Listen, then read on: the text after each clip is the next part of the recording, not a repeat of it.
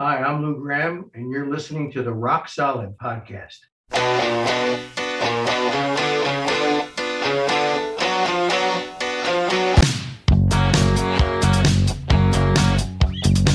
Make me a deal and make it good for me. I won't get full of myself, I can't afford to be.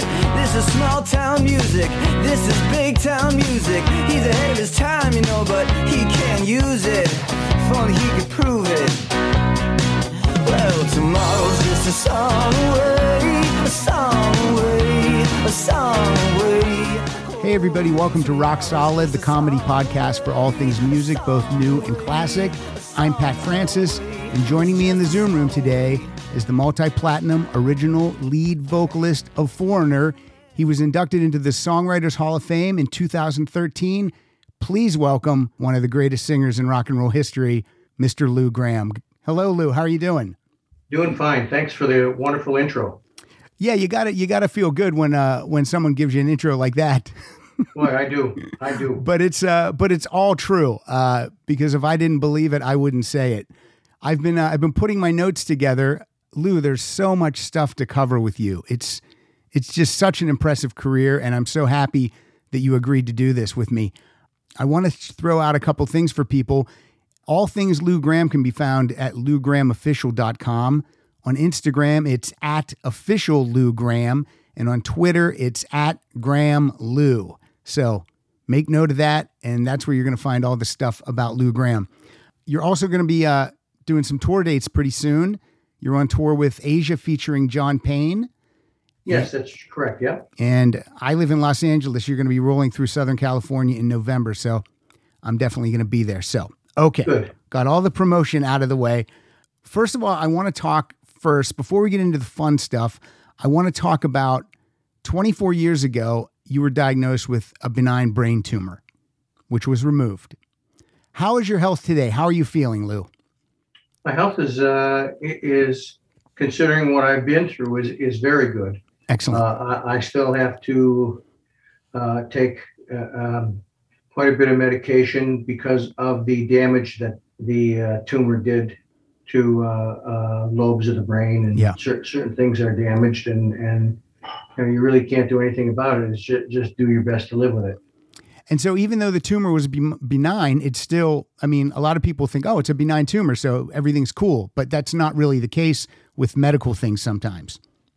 No, this this this tumor was the size of a large egg, and it was in my right frontal lobe, and it had tentacle-like appendages uh, uh, going out from it that wrapped itself that wrapped themselves around my optic nerve, and, and uh, damaged my my pituitary severely. How did this present itself at the time, Lou? How did you know that something wasn't quite right? I was suddenly having long and short memory lapses. Mhm. Not not everything, but periodically uh, something that I should know. I just I just could put couldn't put my finger on it.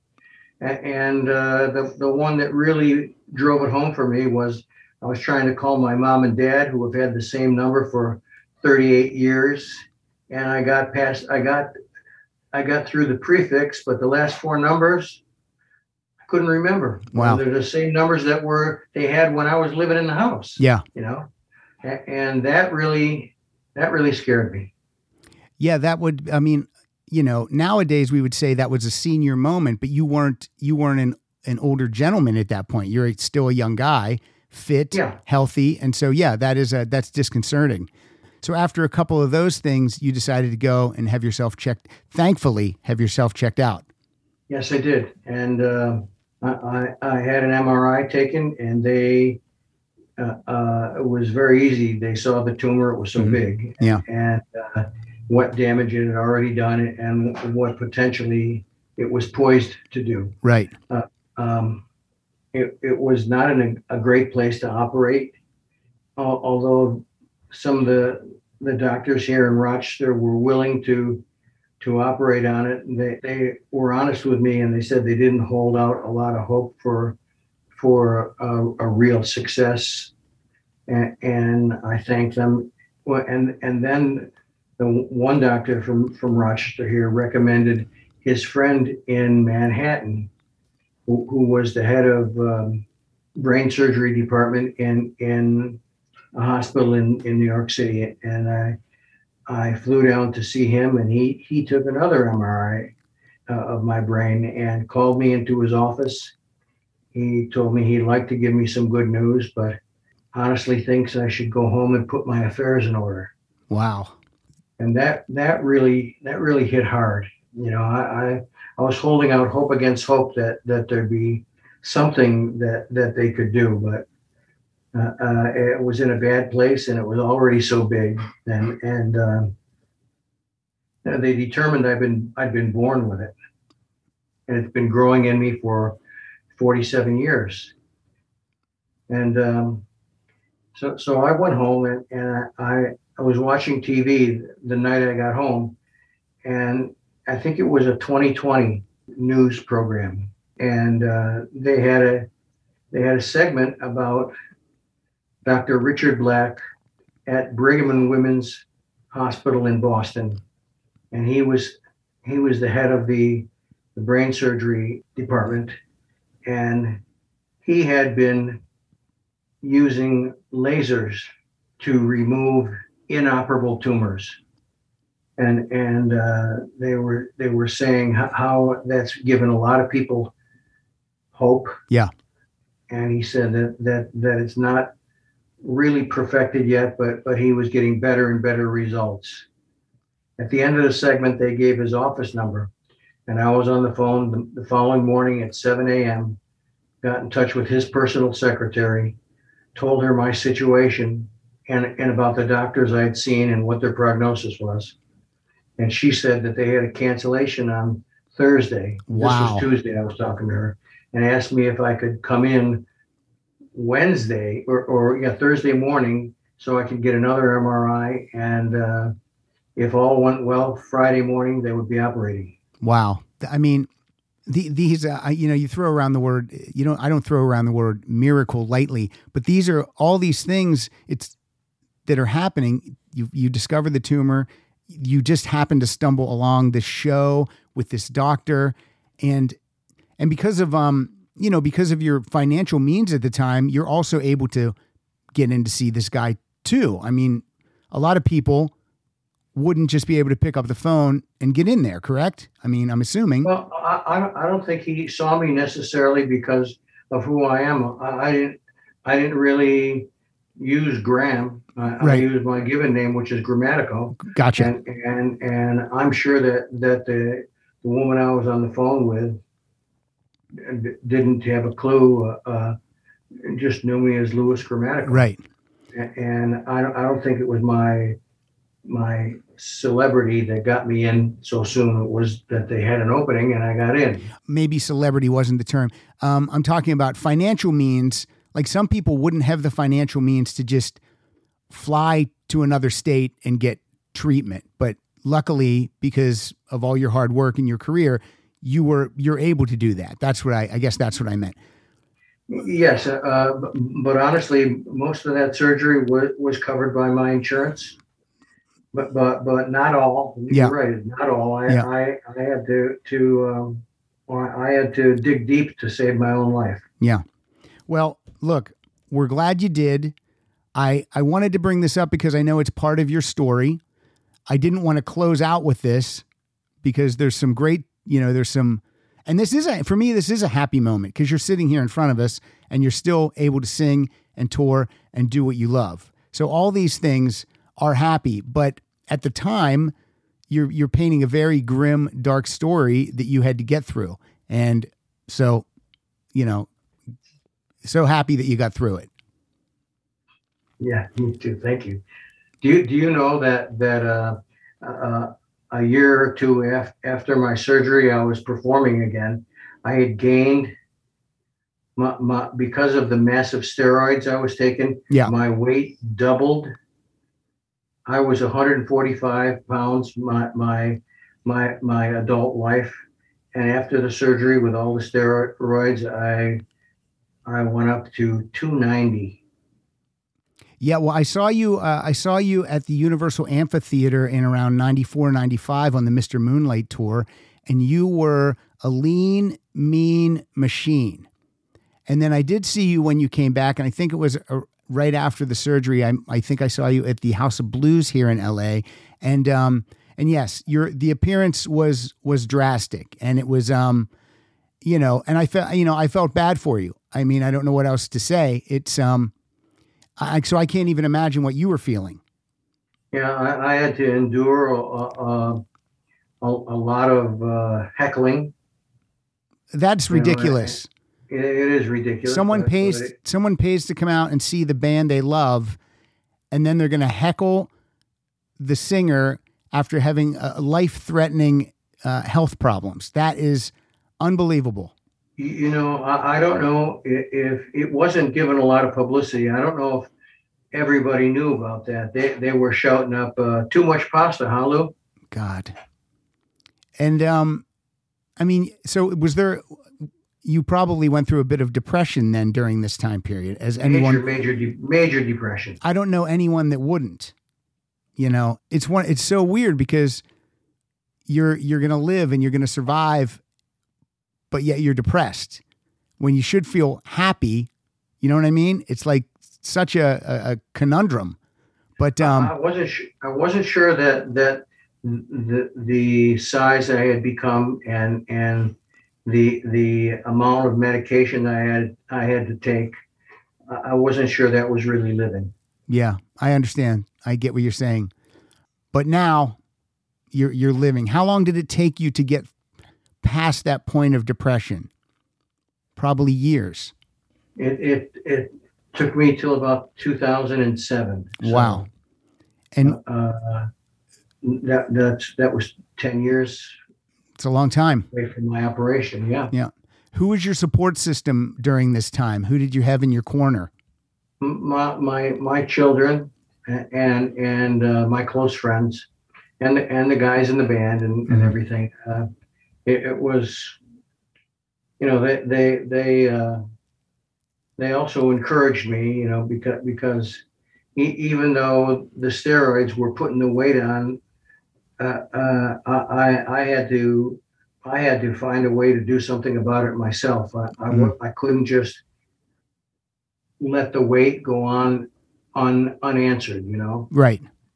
i i i had to completely throw away everything i owned uh, uh, as far as clothes go hmm because because i was so far away from anything fitting you know i had to i had to buy everything new and and i, I went from a, a a 29 waist to a, a 38 waist Yeah.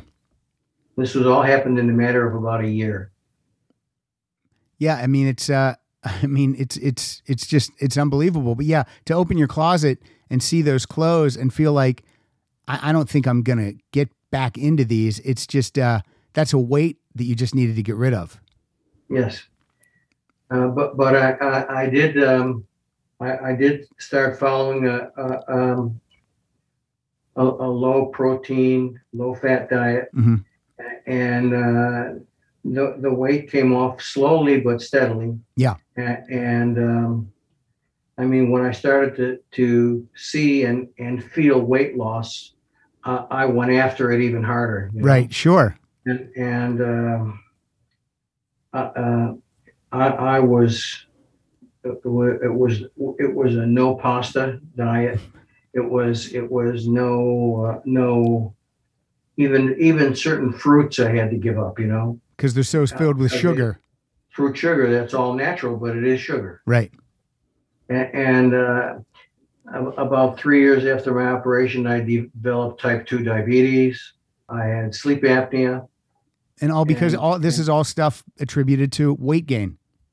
Yes. Yeah. Yep. And I honestly, what at a certain point, I was ready to give up.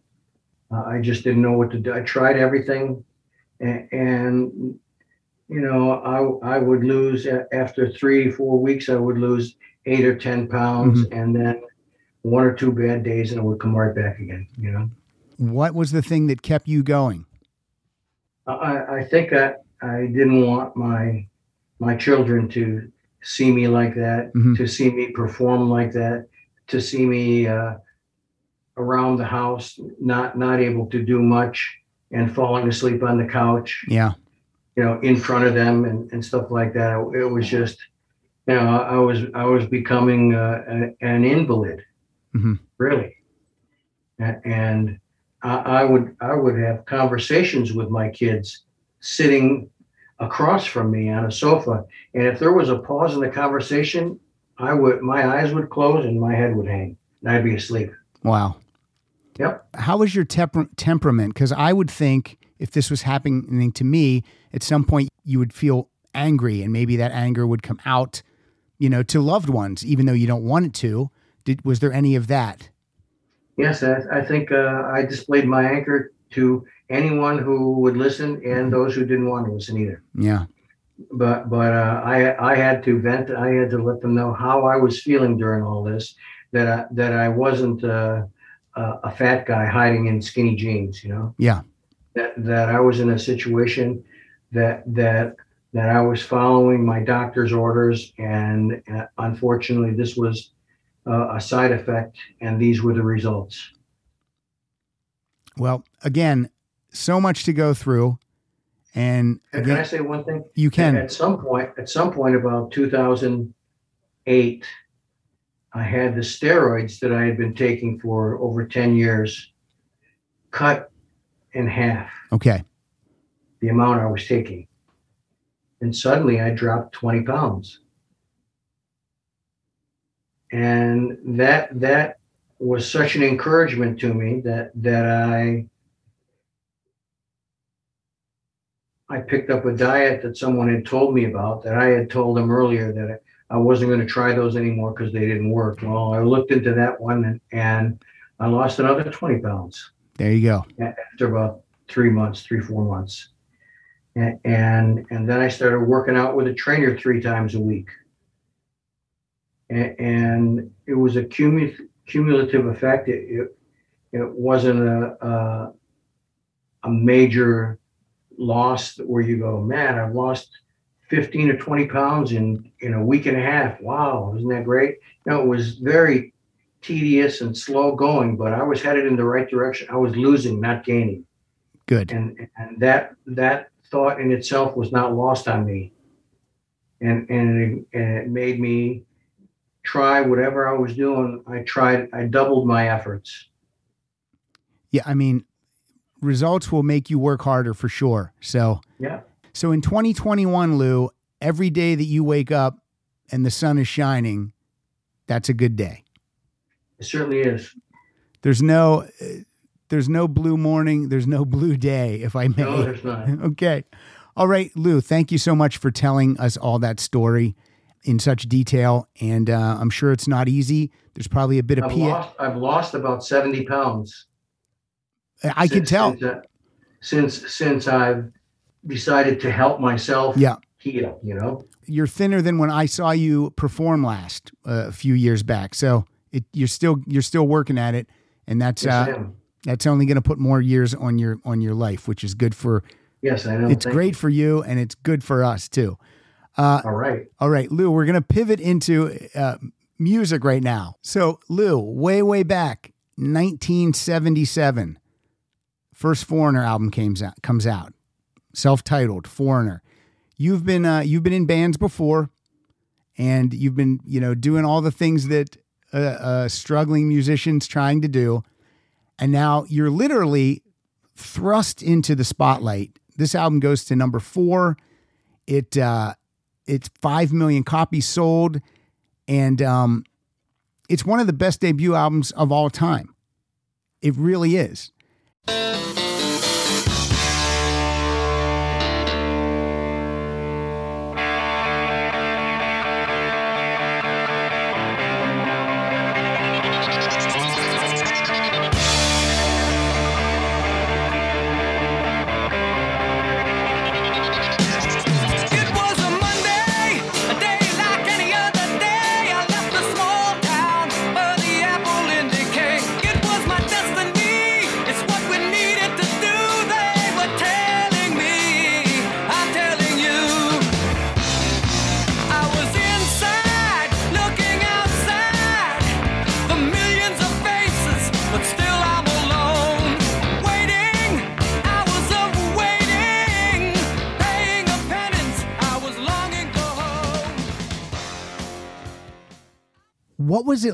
Did were you able to enjoy that success, or was it happening so fast that you didn't even realize it? It was happening fast, but but I was still able to enjoy it because I mean, when we started touring, we we we were not the headliners playing all our hits. We were we were opening for uh, the Doobie Brothers. Mhm. We had one song that was charted in the top ten, and and so we got huge response for that. And there was a couple uh, uh, AOR hits that got response, but we were an opening act, and we got we were making inroads to winning fans over. Uh, we weren't riding high yet. We were working hard. And uh, one of those songs is "Cold as Ice," and that's uh, co-written by Lou Gramm and Mick Jones, and that goes to number six.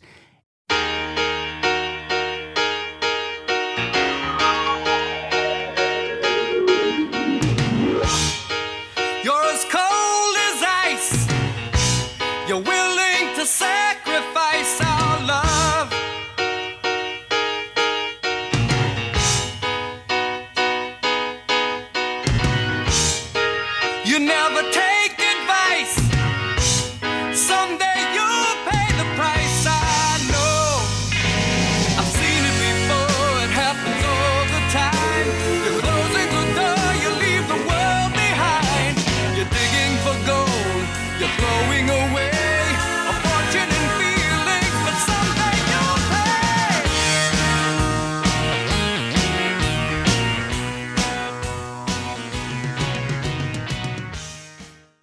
Just having that, uh, having a song that you wrote come blasting out of the radio. What that must have been an amazing feeling. was an amazing feeling, and and uh, uh, Mick and I recall how hard we worked on the song when when it, when it got to number four, I think. Yeah. And and uh, it, it's it stayed in that area for, for quite a long time. It got a lot of airplay and uh, had staying power, and we, we were very proud of it. And uh, we we talked talked wistfully about the struggles we had completing that song and, and uh, how we had to go back and, and work it a little more because it, a certain part just didn't sound right, you know. And and we we we finally uh, got it the way we want it, and uh, Atlantic Records loved it, and and released it as the second single from the first album. The thing about foreigner songs is all of the intros are feel iconic to me. Like just in the first five or 10 seconds, you immediately are hooked. Like maybe before we even hear Lou Gramm, we're hooked. The the instrumental intros are just so killer. And um obviously Cold as Ice is one of those. And now, a word from our sponsors. Hey, Rock Solid listeners, it's Pat Francis, and I'm here to tell you that we are stepping up our audio game with the new Shure MV7 podcast microphone. Now, look, if you want to get the best audio out of your Zoom interviews, and I know you do, then you need to buy the MV7. It's perfect for podcasting, home recording, and gaming. It plugs right into the USB of your PC or your Mac, and it's ready to go. So take your sound to the next level with the Shure MV7 podcast microphone. You know what? I'm using it right now. Now back to the show. Uh, one of my favorites on the album, if I may, uh, a deep track that you co wrote, Head Knocker.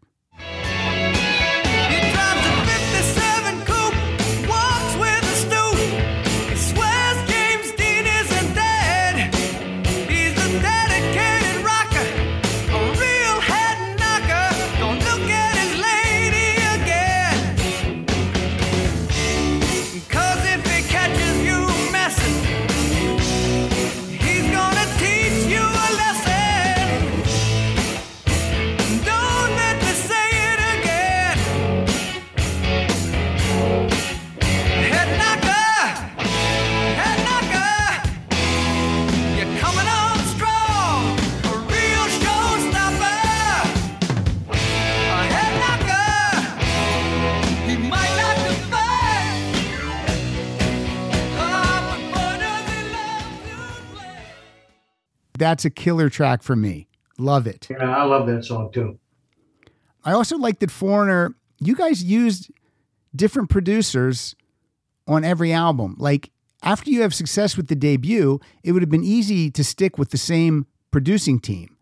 But you guys, you guys never did that, and I, uh, I kind of like that. Yeah, we we we felt that that uh, you know we we took great pains to get producers that were creative Mhm. and and may, maybe even uh, uh, uh, you know uppity a little bit and and and uh, you know uh, and and we liked the results of of the the, the headbutting between the producer and the and the band and and Mick was co-producing Yes. so so we we every producer we had we'd hear uh, Mick and the producer uh, uh, talking and then arguing and and sometimes raising their voices about s- certain certain parts of the song that the producer might want to change or hears it a different way. Mhm. Uh, uh, so so it, it was it was always entertaining and and uh, you know it it it gave us a healthy respect not only for the producer but how strongly Mick felt about the music too. And how did you find your way into the band Foreigner? Well, um, I was in a band, Black Sheep, and we were we were uh, we were signed to to uh, Capitol Records. Mhm.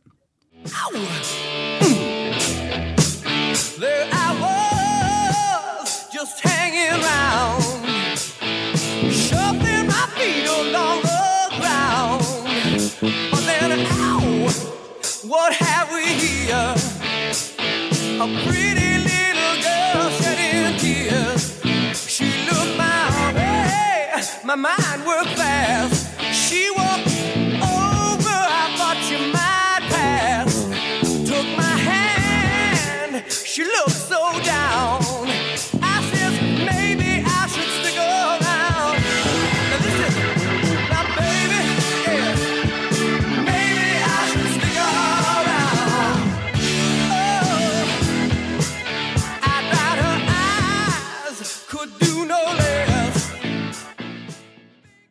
And uh, we had a a, a, a good first album uh, that made some inroads for us, and we toured long and hard, and and and then we we did a second album, which which actually got more airplay, and the sales were good there, and and we were opening we were opening for Kiss. We had we we were signed to open for Kiss for their whole tour, and they tour a long time Yeah, that's big. at least in those days they did. And, and our first show was in Boston. We played uh, the Boston Gardens. And uh, our first show, we got an encore. Wow. We got people were clapping. They wanted us to do one more.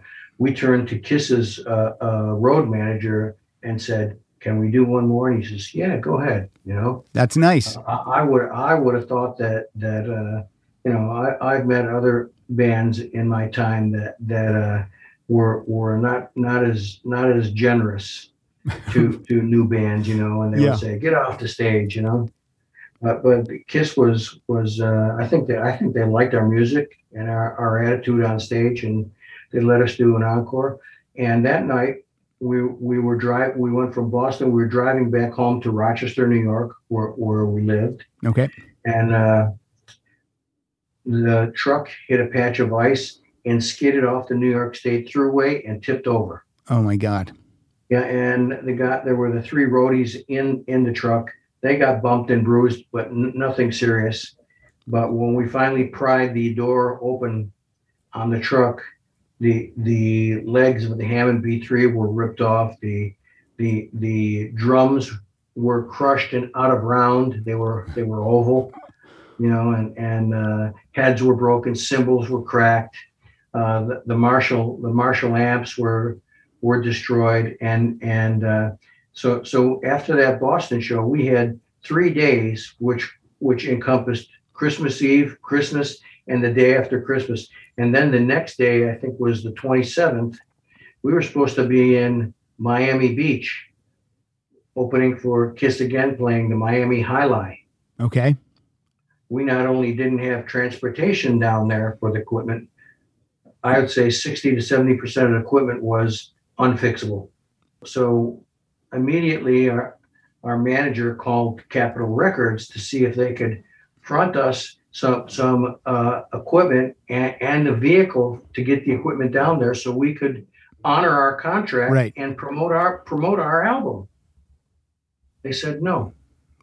That they is said no, and they didn't give a reason. It was just it was so so uh, unbelievable that that that we were you know an up and coming band for them and and and they just they just didn't want anything to do with it and and i had to call i had to call kiss's uh, tour manager and let him know that we wouldn't be there. Because number one our our truck wrecked and so did the equipment. And number two we couldn't get our record company to front us some money again against album royalties to continue the tour. That's unbelievable. I mean, these are the stories that, as a, as a, as a young musician singer, this probably turned you off of the record business so much at that point. You were probably so disheartened. I was jaded, Yeah. definitely. So, So uh, uh, after after that happened, you know, we, we the, the the guys in Black Sheep, we used to meet once a week and sit around and talk about our about if there was any future for the band and, and could we buy some cheap equipment and start playing clubs again, or you know, like work our way back up to to the point we were at. And, and uh, was just about that time that that my my parents called me and said that Mick Jones, somebody named Mick Jones, had called their house looking for me okay. and uh, left his number. And I went over to my parents and called him back. And he told me, well, listen, listen, he was in a band called Spooky Tooth. Yes. They played, they played in Rochester, and Black Sheep went to see them, and we went backstage after because our manager of Black Sheep was an A and M Records rep. Okay. And Spooky Tooth was on A and M. So, did you vaguely know the name Mick Jones? Did it did it ring any bells with you? Uh, so so, you Yeah. know. Uh, uh, but we went backstage after, and, and they sounded really good. And we we told them so. We talked and laughed. And before we left, I gave Mick Jones the two Black Sheep albums, Okay. the Capitol Records albums, and told them, "Hey, listen to us. I, I, I hope you like it. You know, we're not, we're, we're kind of in the same vein, you know, as, as Spooky Tooth, and uh, you know, just enjoy this." He said he would and, and apparently he he enjoyed it a lot. And and uh, when he left Spooky Tooth and was about to put together a new band, unnamed band, uh, he he auditioned a lot of people and was not quite satisfied with with. He didn't think that after all those auditionings that he had the right guy yet. So so after all that, then he called me and asked me if I would. He'd send me a ticket. I would fly down to New York and and uh, and audition. I, I thanked him, but I told him no. I says I, I I'm loyal to the band I'm in. We're in real dire circumstances now, but but I, I I'm not going to be the guy to walk out Right. and go play someplace else, you know. And and he says, well, I'll call you back in a week. He says, think think about it. He said, he said we we really, you know, if if you're the one, we'd like to get busy right now. Because at this point, your band is established and Foreigner is not. There's no Foreigner really. So, so on paper, you definitely made the right decision at that point because you have a band that has two albums, and here's a guy starting a band, but who knows if that's ever even going to happen. Yes. So in the meantime, I went back and told my guys in my band about the phone call and what had happened, and that he asked me to come to New York and audition. And I told them no. And the guys in my band says, "You told them no. What the hell's wrong with you?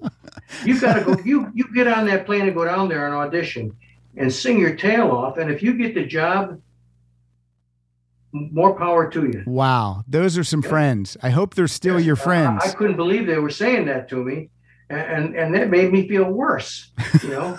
but but I, I did go down there and and and I auditioned. I had a I had a, nap, a small knapsack with me with with one extra T-shirt, uh, a change of underwear and socks, you know. yeah, And I was there two weeks. you know, w- w- I was wearing one pair of clothes, and the other one I was hand washing in in the in the sink and hanging it up to dry. What are you uh, What are you auditioning? What songs are you singing? Are you singing uh, Mick Jones originals, or are you guys just singing some covers yes, tunes? He, he had feels like the first time written already, Okay. and he had it War with the Worlds written. I am the captain of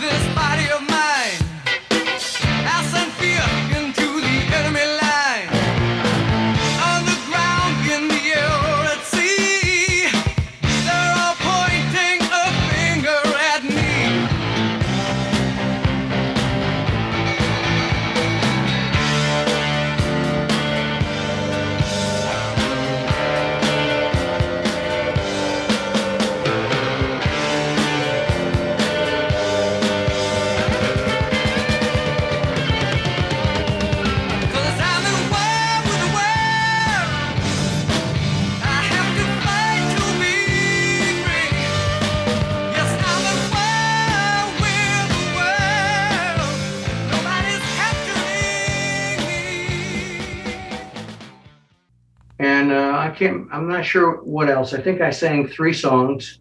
We we my audition was in a recording studio, so Mick let me hear let me hear the demos with him singing, and then he sent me right out in the recording studio to to to record my my audition. And when we were done, he and the rest he and the other guys in the band were like, really good, really good, Lou. Yeah, really good. Uh, and and then Mick says, uh, "Can you? Are you busy tonight? Do you want to come over to my apartment and and maybe we'll try writing something together?"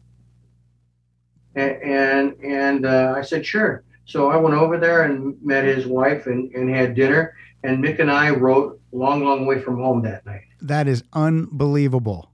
Yep. It's And- unbelievable. And we were doing, we started doing that almost every night, and we were we were either completing a song or or getting an idea that was really good, and we would complete it the next time we met. But but then the next time the, the band got together to learn some of these songs, I said I says I said to them after after the rehearsal was over, look guys, I says I've got one pair of jeans. I keep washing a t-shirt and my underwear every other day. I I says I need if I says I need to, to, to really get some clothes. I says, and, and although we've been practicing and I've been writing with Mick, no one's ever told me. So I'm going to ask you, am I in or not? What's going on?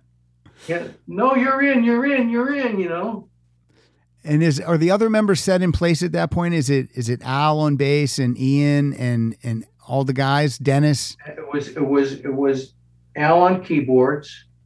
Um, Ed on bass?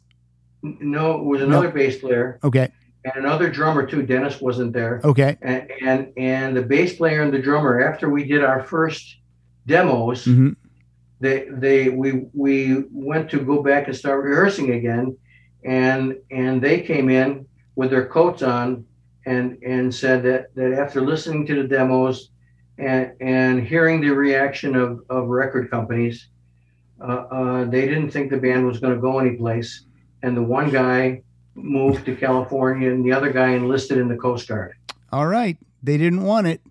No, they didn't. They didn't. They didn't think. They didn't think it was going to be anything. All right. You know. Well, the, you don't and, want and you don't want guys like that in the band, so that was good. yeah, it was good. And and right away we got Dennis and Ed Gagliardi. Yeah. Uh, Ian was already in the band. Well,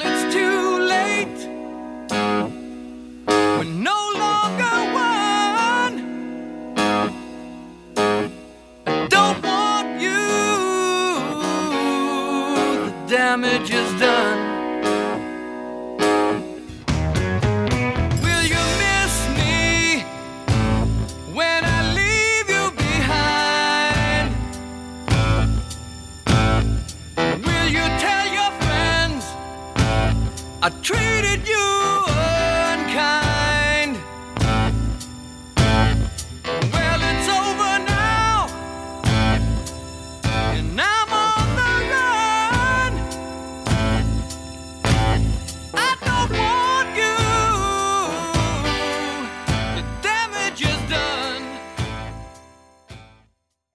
Okay, cool. All right. And then uh and then well, you know, the rest is history. But let's move on. say, yeah. Yeah. Let's move on to Double Vision. This album goes to number Well, hang, hang on a Oh, second. okay, I want okay. let you know. Uh, uh, just just to go back just a little bit. Sure. We we rehearsed in our manager's he had he had a whole floor in in a in a building in Manhattan, and he had his offices on the outside. On the inside w- was a rehearsal uh, place for us to to write songs and rehearse. We had about five labels come and hear our songs, the the demos that we recorded and heard us live. We were refused by all of them. And then Atlantic Records came, and they heard everything and, and the the president who came and heard us said he really liked the band, but but he he he thought the songs needed work. Uh, sorry, sorry, but but the A and R guy was John Kalodner. Yeah, we, I know John Kalodner. Yes, and he came back by himself to the re- rehearsal studio the next day, and he said, "I love the songs." He says, "I love the band." He says, the songs need a little work dynamically. They need to build a little bit more. He says if we can work on the arrangements to get the best out of the songs and shorten them up a little bit, because our songs were, I don't know, you know, we, we had two guitar leads in every song. They were mm-hmm. over four and a half minutes. He says we got to get these songs down to three minutes, no more, no less. Okay. You know, and so we we cut some cut some of the blubber off the songs and worked on the arrangement a little more and made them tight and compact. And after we did that to about four or five songs, he, he called back, called the president of Atlantic back in, and we played him the same songs, only, you know, tighter. Yeah. yeah. tighter. Yes, and and, and uh, we we signed the contracts that day. Wow. Well, thank you, John Kalodner for having Yes. the, having a vision that other guys might not he- have. He, he's always been a, a friend and a mentor for us. Always. Amazing. Double Vision. A lot of times a band has a sophomore slump. You guys did not. This thing goes to number three, two top five singles, including Yep. Hot Blooded, which goes to number three, and then Double Vision goes to number two.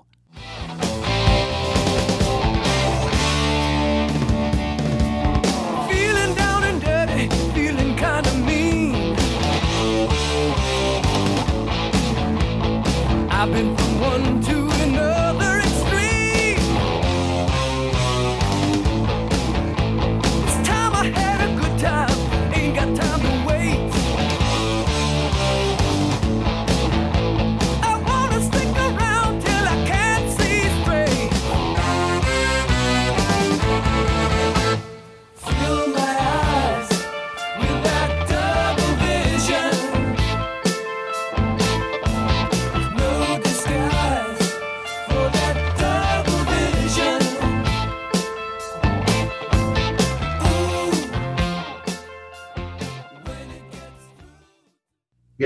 Crazy. It's really crazy. I remember when we first started working on Double Vision, we were super conscious of the sophomore slumps. Yeah. You know, we, we were seeing it with good bands that were around us, and it killed some of them. Yeah. You know, they, they, they never had a third album. And we were determined that, that the writing was going to be exemplary and, and the playing too. And we had Keith Olsen, who had just finished Rumours. And, and that was a good match. Him and Mick got along really good. And uh, the, the band was, a- after touring on the first album for a long time, the band was was gelling. It sounded like a sounded like a band, you know.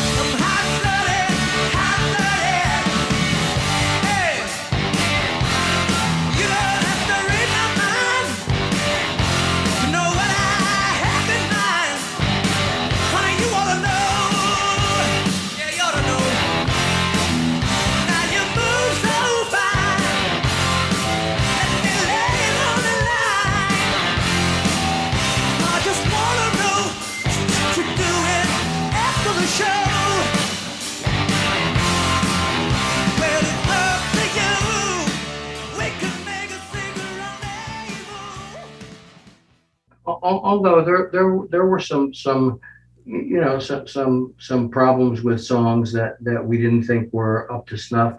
There were a couple of them that we we put aside and and wrote something else, and that ended up being on the song. Yeah. But but uh, you know, after after years later, I listened to the demos and the other two songs, and they were damn good. BP added more than $70 billion to the U.S. economy in 2022 by making investments from coast to coast. Investments like building charging hubs for fleets of electric buses in California and starting up new infrastructure in the Gulf of Mexico. It's and, not or. See what doing both means for energy nationwide at bp.com slash investing in America. The first two albums each have four songs that are written just by Mick Jones. Um, throughout the Foreigner career or process, did Mick ever bring a song to you that you didn't feel comfortable singing? You didn't because you're you're the singer, you're the guy that has to say the words. Yeah, did you ever have any of those things where you were like, I, I don't think I can sing these words, Mick? later later on, Later on, in the band, yeah, like in the in the late '80s, Mhm. when when when uh, Mick was was very enamored with the synthesizer. yeah, and and, and uh, you know we, we were real fortunate to have a a big hit with "Waiting for a Girl Like You."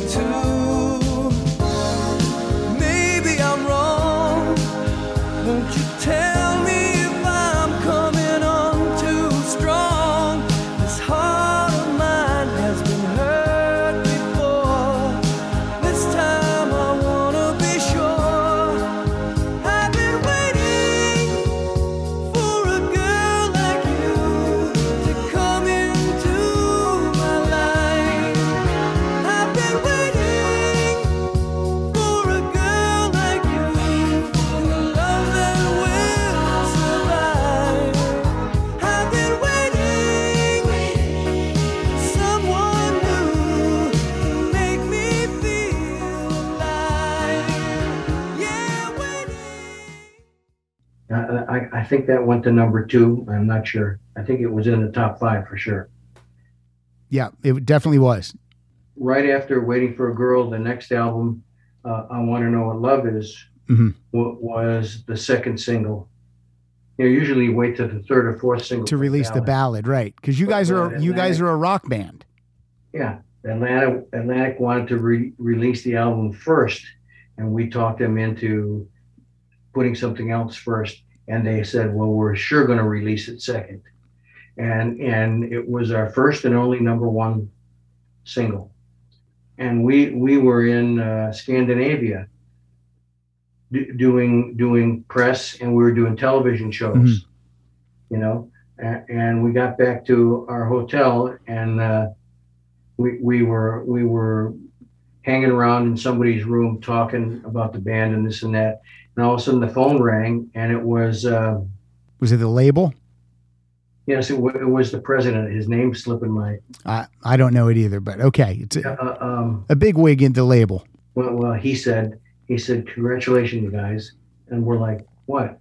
He goes i want to know what love is is number one around the world. He says that hardly ever happens. Yeah, he says and you guys have done it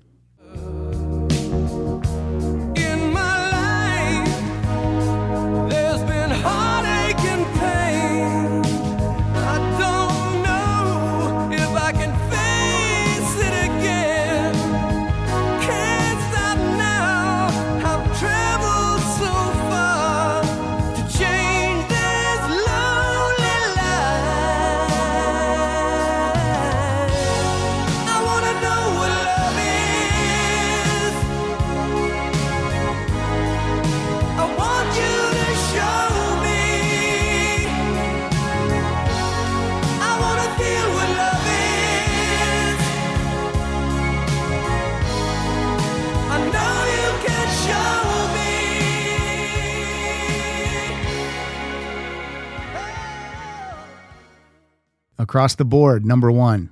yep Blessing and a curse, maybe. It, it definitely was because I thought I Want to Know What Love Is came too soon after Waiting for a Girl Like You.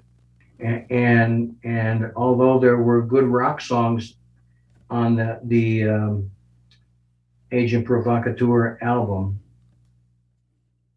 they didn't, really didn't see the light of day. Some good songs got totally passed over because after I Want to Know What Love Is, Atlantic didn't release any more singles from that album. That's ridiculous. So it was that was yesterday, and I want to know what love is. And I think I think that was it. They might have released one more, but but they didn't pick a good one, and and the album was over. Well, that album kicks off brilliantly with Tooth and Nail. I mean, that Yes. is a tough rocking song.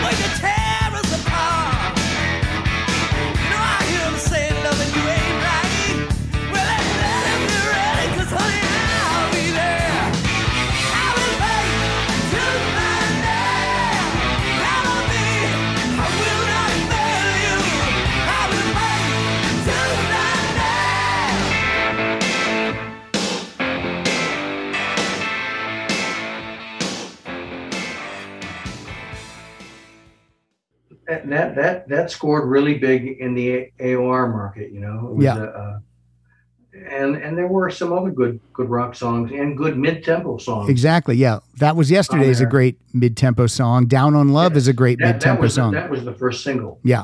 That was yesterday, and I thought Down on Love would have been a great follow up. Absolutely.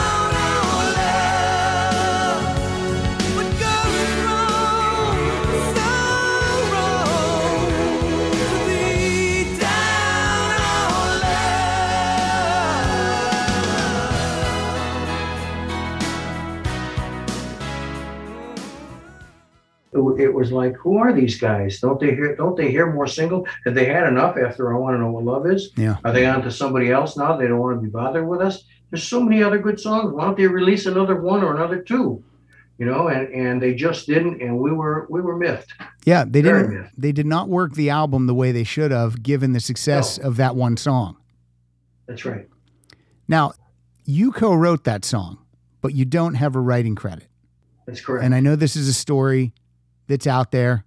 From what I understand, is how it went down is after the songwriting was done, you guys decide on what percentage of the song each of you is going to get. that, that's what we did on every song we co-wrote. Because sometimes in the credits, your name is first. So I always figure, well, Lou must have brought the most to this song. Or if Mick's name is first. I, I, I, I, I had the initial idea. Yes. Okay. So, and with uh, I Want to Know What Love Is, when you guys decided on what the percentage would be, Mick offered you a, quite a low percentage. And so you just told him to take it 5%. And so you just said, then just take it, basically. I said that that's what you want, Mick, by insulting me with five percent. I know you want the whole thing. I says, I says, I know you pretty well by now. I says, just take it. Do you have any regrets about not taking the 5%? Or, I mean, given, No. given, okay, good. But given that that song is everywhere at weddings, at bar mitzvahs, it's everywhere. But no, you'd rather stand and hold your ground. And because that is insulting, 5% is insulting. Yes, it is. I, I got to assume that that was something that took years to get over. Maybe, maybe you've never gotten over that. Maybe you've never gotten No, by I have never gotten over it. I I don't blame you. And does Mick just ignore the fact that you haven't gotten over it? Yes, All right, that's yes, cra- he does. Uh, we- craziness. We, he, he had a home. Uh, I lived in in Katonah in Westchester, no, north of uh, Manhattan, Mhm. and he, and he had a home in Bedford Hills. Okay. We were about 10 minutes apart from each other. So I would al- I would come over to his house and we would write. Mhm. We we spent hours and hours on, on songs writing, preparing them for the album and stuff.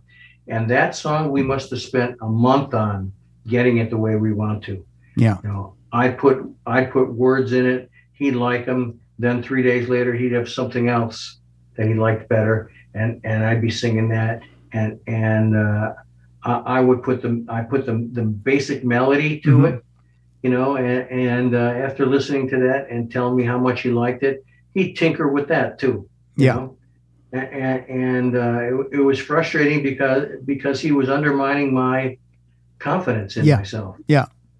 And just the fact that he would you would you would do this and then he would tinker with it you've given him the beginning of the idea. Even if he tinkers with it and changes it to something different you've started that ball rolling. So that is why you deserve more than 5% i mean again cr- craziness Well- craziness. Here, here's another thing. While, while Mick was in, we had we were at a studio where there were two recording rooms. hmm In one recording room was Mick, and, and um, I think it was Alex Sadkin, okay the producer. Yeah. And they were working with the choir. okay okay, get, getting the, the the voicings right and and the the sway of the song, so so it feels like church, you know. Yeah. I was in the other room with another engineer singing the lead vocal. Yeah. Nobody came in to to see how I was doing. Nobody came in to see how I was doing. Nobody came in to to to to to say that's really great, but wouldn't it be better if you did this instead of that? Nobody did anything, and and when I finished the lead vocal, I finished it, and and finally they they said nice job, nice job, Lou. That's about it, and and uh, so so the the lead vocal of the song was so downplayed Mhm. because because of the the beautiful choir and and and their voicings and and and what they lend to the song. I think I think the choir idea was, was fantastic, and, and uh, there's nothing like it. well There's don't nothing- lou don't sell yourself short on that lead vocal it is- no, no, I'm incredible. I'm- yeah I'm not. Uh, uh, I, I, I was saying that only to to acknowledge what they were so excited about and taken with that they couldn't even come in and see how the lead vocal was doing. And and, and but but I think the lead vocal is one of the best vocals I ever sang for Foreigner. it's uh It's it's so so expressive and goes from from you know uh, uh, holding back and being not sure of yourself mhm. to shouting out. You know. yeah I want to know what the, you know. It's it's it, it it took a lot to to to do it that way for me. You know, I wasn't. I, I've never sung anything like that before, and I have never sung anything like it since. Well, it, it's incredible and it's something to be proud of. And I just, uh, I just want I'm people really proud of it. good, good. And I want people to know that, um, you know, if they didn't know the story of the songwriting, I, I wanted to put it out there because it's important. Head Games, you work with Roy Thomas Baker, who had quite a pedigree. How was he to work with in the studio? Uh, I, I, I'll just give you a a normal day. I'm Uh, laughing already. I'm laughing at what might be Okay. coming. I remember the first couple days we worked there. We started at about nine thirty in the morning, and we'd go till about one one the following morning. Okay. and then everybody would go home and, and I, I would ask mick and roy what time do you want me here the, the next day and they said about 9 30, 10 o'clock. I said oh good okay i'll be here. So i would come in at 9 30 or 10 o'clock. There was no one there. Even roy's engineer was not there. And i'd go to the front desk and i'd say did anybody call in saying saying when they were coming in or where they were? And she said, uh, Mick called in. She says, but I couldn't understand him. Partying all night, with Roy. all night, and they were toast. So I got there at 9:30, and they came in at 6 p.m. And what I was there. I was hap- there all day waiting for them. So there's nothing you guys can do while you're waiting. You just have to sit. I couldn't do anything myself. Okay. Yeah, there was nothing I could do. All right. But you were there and ready to go when they arrived. Well, I was there. I don't know if I wasn't that ready to go anymore. No, you're probably pissed off. I was very pissed off. Well, and they had a, they all had a good laugh about it and broke over, open a couple bottles of champagne. Well, despite uh, despite the story of the creation of this album, I, I really do enjoy Head Games. Uh, you did get hits, Dirty White Boy, and the title track. daylight.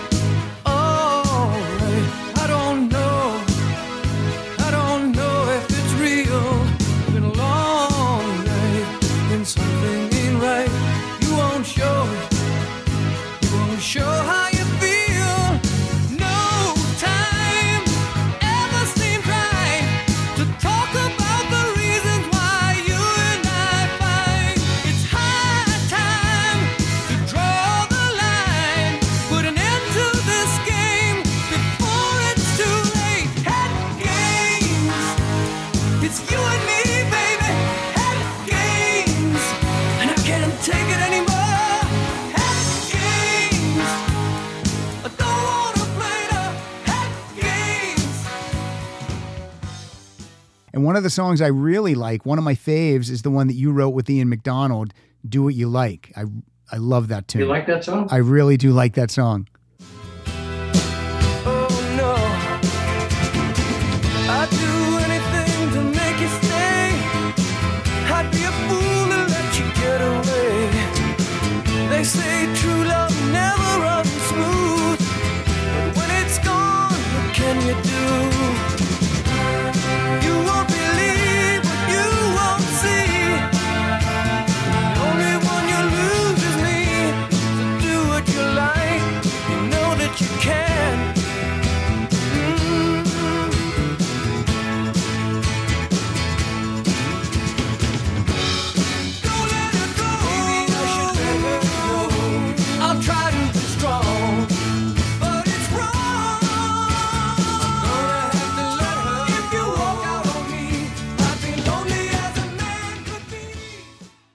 Uh, do you not Yeah, like that it? uh, that was the first time I ever wrote with Ian. Just the two of us. Well, you guys came out pretty good, didn't it?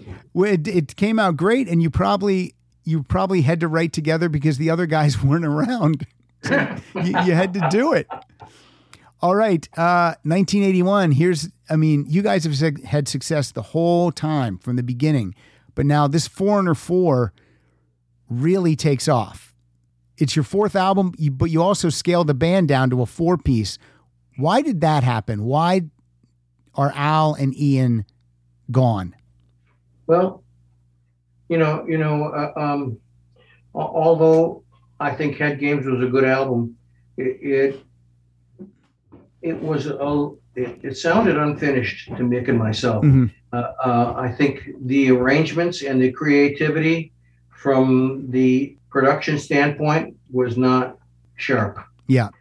There, there were no little ear ticklers there to, to just just to, uh, to tease you a little bit and make you enjoy it more. It, it was a very bland album. The songs were good and and and the mixes were pretty good, but but a lot of the songs to me didn't feel finished. It felt like they they should have been massaged a little more and and maybe the second half of the song where the lead Mhm. and the, and the out courses are could have could have been more creative and and uh, taken the song to a, a higher high. It, it, it seemed to me that we reached a certain point in the middle of the song, and the song stayed dynamically like that all Gotcha. the way to the end. All right. And we got we got panned for that album. Uh, the critics really said that in in a lot of ways it was a disappointment. They didn't feel like we had grown any, and and they definitely didn't think that the Head Games album was even as good as the first two. What's funny is it's still a successful album. It still goes multi platinum, and you still have hits. And any other band would enjoy, would if it, any other band whose album was called a disappointment, uh, but had that kind of success, they wouldn't care. But you guys care, and so with Foreigner Four, you want to hit another grand slam. Yeah, because because I think uh, Double Vision was uh, uh, six times platinum. Yeah. and and, and um Head Games was I think two and a half. Yeah. It was really a fall off. It was a fall off.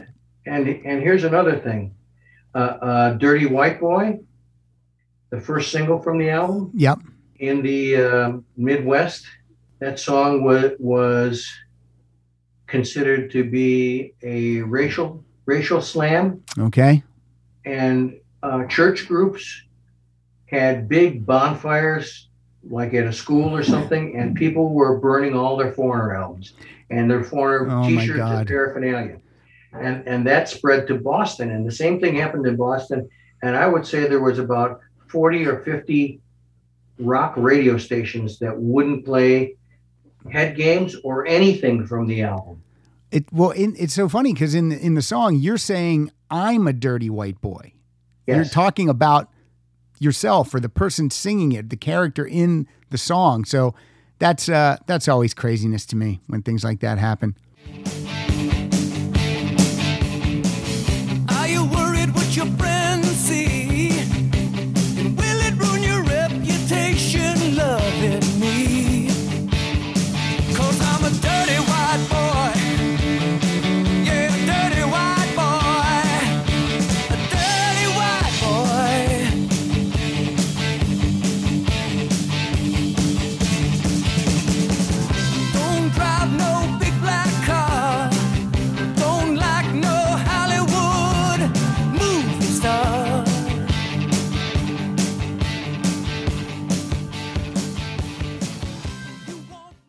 So Foreigner Four, co-produced with Mutt Lange.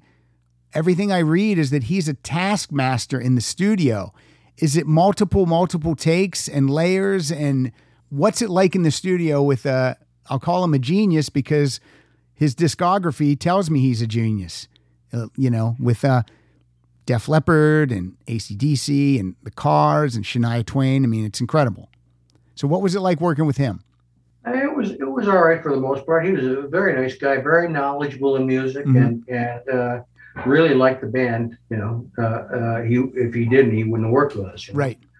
But but um, you know, we we we for instance, we were working on Jukebox Hero. Okay. Standing in the rain with his head hung low. Couldn't get a. It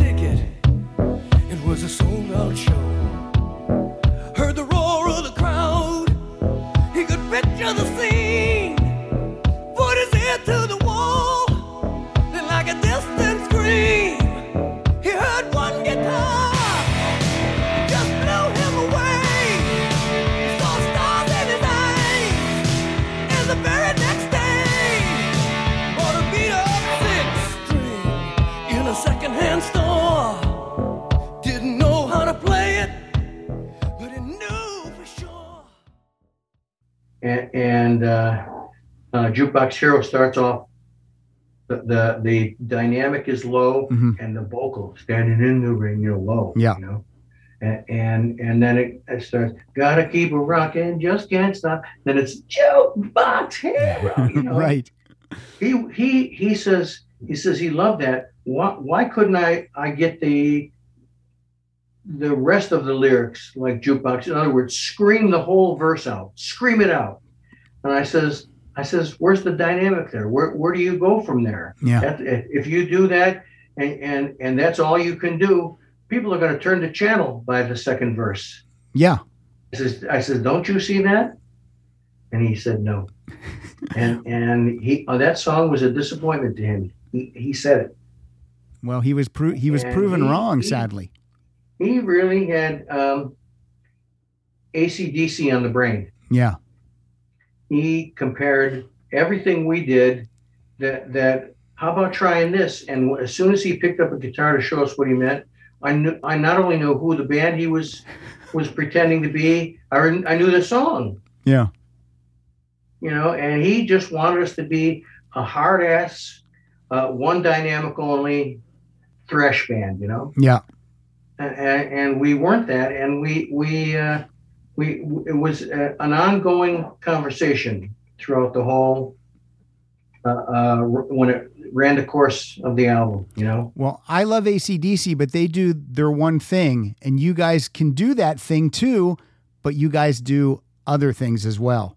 Let me talk about a few songs from the album Urgent, which features that amazing Junior Walker sax solo. Were you in the studio when Junior recorded that solo? I sure was. And how, what a thrill that must have been for you guys.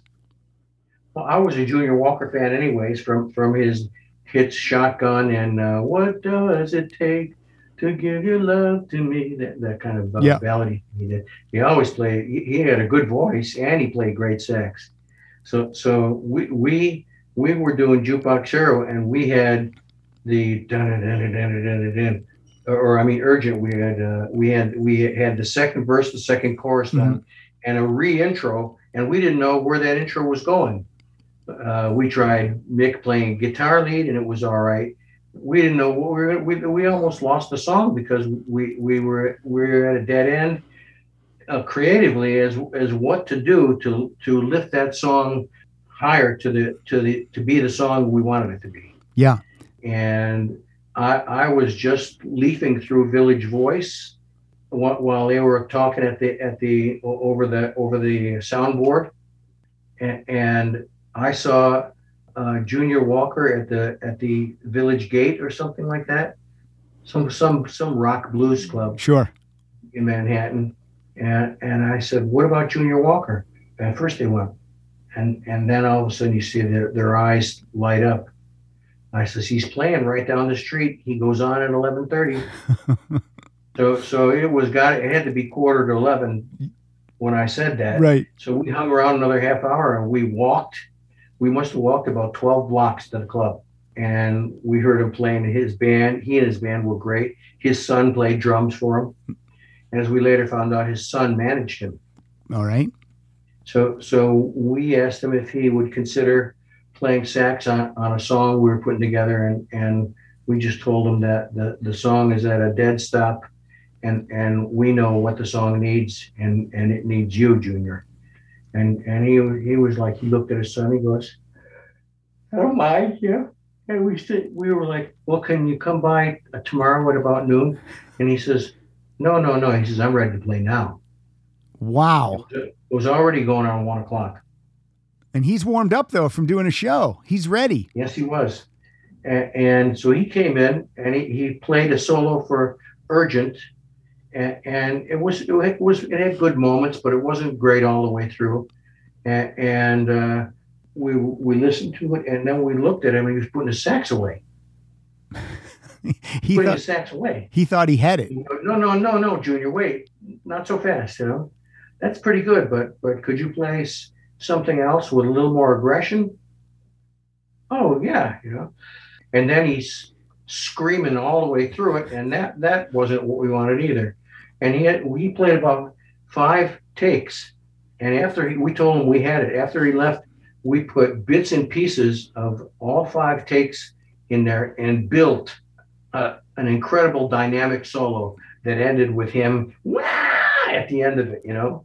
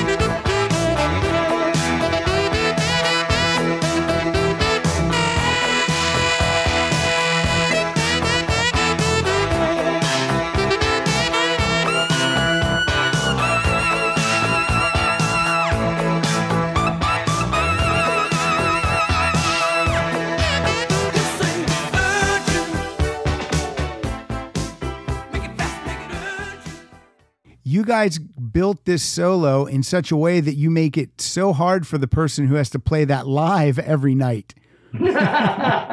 You guys weren't even thinking about that, but that's that is an amazing story. Well, Um, but it, so, it sounded like it was it was done in one take. it sure you know? does. It's one. It's one of the greatest solos on any rock song. It's amazing. so let me finish. We Sure. after the album came out and the song w- was huge on the radio, it was a big hit, and we played the LA Forum. And Junior lives in LA. Okay. And we called him and asked him if he wanted to come on stage and jam with us on Urgent. And he shows up in this chartreuse fluorescent suit, Okay. you know, with, with, with a with a, a wild shirt and a little derby hat, Okay. A- and and we were like, I wonder what he's going to play. So we did the song, and it came time for his solo, and he played it note for note the way it is on the record, and it sounded unbelievable. Brought That- the house down. That is fantastic. I love it. So he uh he did his homework and learned and that's Yes, incredible. did. I'm sure his son had something to do with that. Hey, it's Kaley Cuoco for Priceline. Ready to go to your happy place for a happy price? Well, why didn't you say so? Just download the Priceline app right now and save up to 60% on hotels. So, whether it's Cousin Kevin's Kazoo concert in Kansas City, go Kevin, or Becky's Bachelorette Bash in Bermuda, you never have to miss a trip ever again. So, download the Priceline app today. Your savings are waiting. Go to your happy place for a happy price. Go to your happy price, Priceline. Uh, one of the songs I love on Foreigner 4 is Luann. And that's not a name that I hear ever. I don't I think I know maybe one Luann. Is that about a real person? Is there a real Yes, Luann? is. Who is Luann? Well, when I was in one of my my first rock bands when I was in high school, um, the the keyboard player lived about a block away from me. Okay. He was a nice guy, real a really great player. Uh, uh, had had had had already auditioned for the Eastman School of Music and was accepted um, when, he got out of high school. And and we were only sophomores at this time. Okay. And um, we used to go down to to the lake. There was there's a beach with all custard stores and hot dog stands and things like that. It's a great place for kids to go and everybody drive down there in their muscle cars and park them next to each other and it was it was just a ball and and uh, so so we met these three girls uh, there were three of us and we met three girls and we talked to them and this and that it was a lot of fun but but uh, we we just were friendly with them but but the keyboard player Joe met met a girl named Luann Okay. and he fell hard for her. And they were boyfriend and girlfriend for it wasn't a long time. It was maybe a little over a year, and um, he was the perfect gentleman at first, but near the end when they broke up, she she was she was confiding in me that that he was uh, verbally abusive to her, and, and and even got a little physical with her Okay. gave her a shove and stuff, you know, and and, and uh, I got real mad at him, and, and I I had a real stern talking to him, Mhm. you know, and and realized afterwards that I loved her, Wow. And and uh, you know that that that that Joe blew it, and and maybe I had a chance now. And did you get a chance? and- No. All right. Unre- unrequited love. unrequited love. Uh, but but I didn't write that song until until maybe ten years later. I had bits and pieces of it in my head, and I'd record it on a cassette. hmm But but but it w- was only it was only when I was I think I st- I really finished it uh, around the time of, of head games Yeah.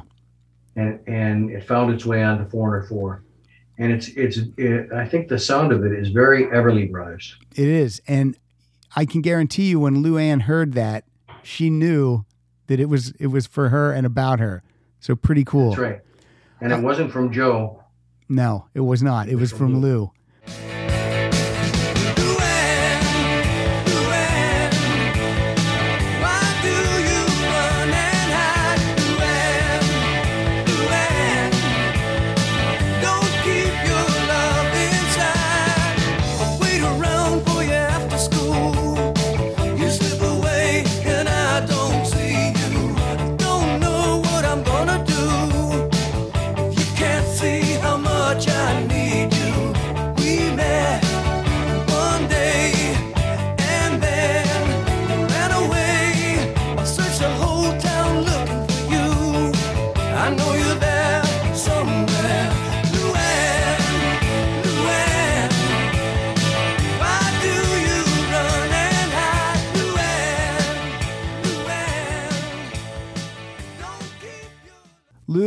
we are now at an hour, and I I promise to only keep you for an hour. And even though we haven't scratched the surface, I thank you so much. I mean, we didn't even get to your solo career, which is incredible. Uh, the song We Midnight this up. We can pick this up at a later date. let's pick it up at a later date. I would love that. Maybe after the tour is over, maybe uh, you know, early next year. I would love to do a part two with Lou. That's what I'll call it. That sounds great. Part two with Lou. love it too. Now, Lou, before we go, I do have one question for you. My play out song today, if you can pick one song from your entire recorded career, what song should I use today for the play out song? It'll Oh, it'll play it'll, it'll end the episode. What song would you choose? Okay, let me think for a second. It's tough, I know. How about the song "I'm Gonna Win"? Excellent. Excellent. That's what we're to play out then, Lou. Thank you so much for your time. I'll see you in November here at the Canyon Club for sure. So, everybody, please enjoy I'm Going to Win. Thank you, Lou. Thank you. All See right. you soon.